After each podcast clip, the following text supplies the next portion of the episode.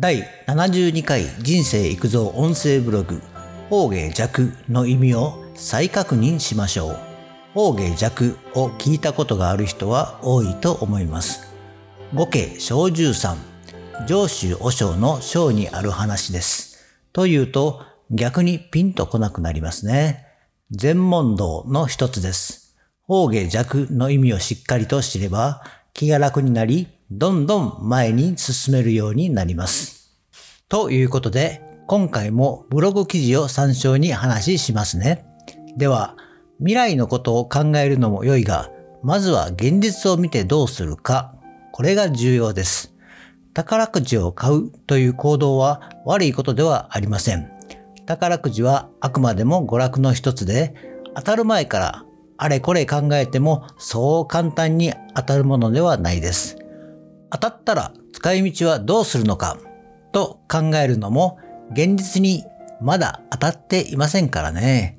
現実になってから考えても遅くはありません。ただ、現実味のないものを願うことも祈ることもそれは間違っていません。問題は現実味のないものを漠然と思っているだけではおそらく何も起こらないということです。現実味がないのでなく、それをどうして現実化するかですね。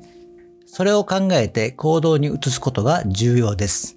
おのずと思いは分別されて、ベストな方法を選択します。常日頃の潜在意識とのコミュニケーションが必要ですが、今の自分ができることをこなして、一歩一歩進めば、次のステージが現れます。そしてまた、その時の目標や夢をつかむために行動します。その繰り返しでしたね。そこで方言弱。この前後の意味はとても有名な前後ですから、しっかりと覚えておきましょう。一切を捨てると全てが生き返る。一切を捨てると全てが生き返る。直訳的な意味です。この場合、物質的なものというよりは、心にずっと抱えている執着を意味しています。別れた恋人、地位や名誉、肩書きなど、そういったものがいつまで必要なのか、それがだんだんと多くなると負荷になり、気がつけば全てを背負い込んで動けない状態になります。ならば、どうするのが良いのか。おそらく、それらが負荷に感じるときは、人生のターニングポイントが多い。新たに進む時ですね。しかし、いざ進もうとすると思うように進まないものです。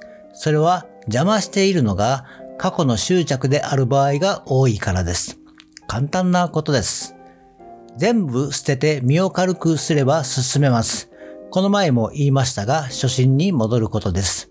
方芸弱といった僧侶はもっとすごいことを言っています。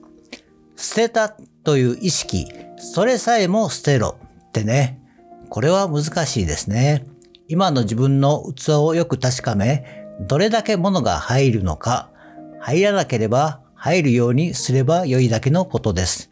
中身を捨てるのか、器を大きくするのか、どちらかしかありませんね。できることなら、両方同時に行うのがいいですね。すべてが新鮮になり気持ちよく進めます。そして新たな多くのことを吸収できるようになります。最後にまとめ。考えてみればよくわかっていることで当たり前のことばかりです。しかし、それが思うようにできないのが人間です。やはり日々の意識して潜在意識に落とし込む訓練は必要です。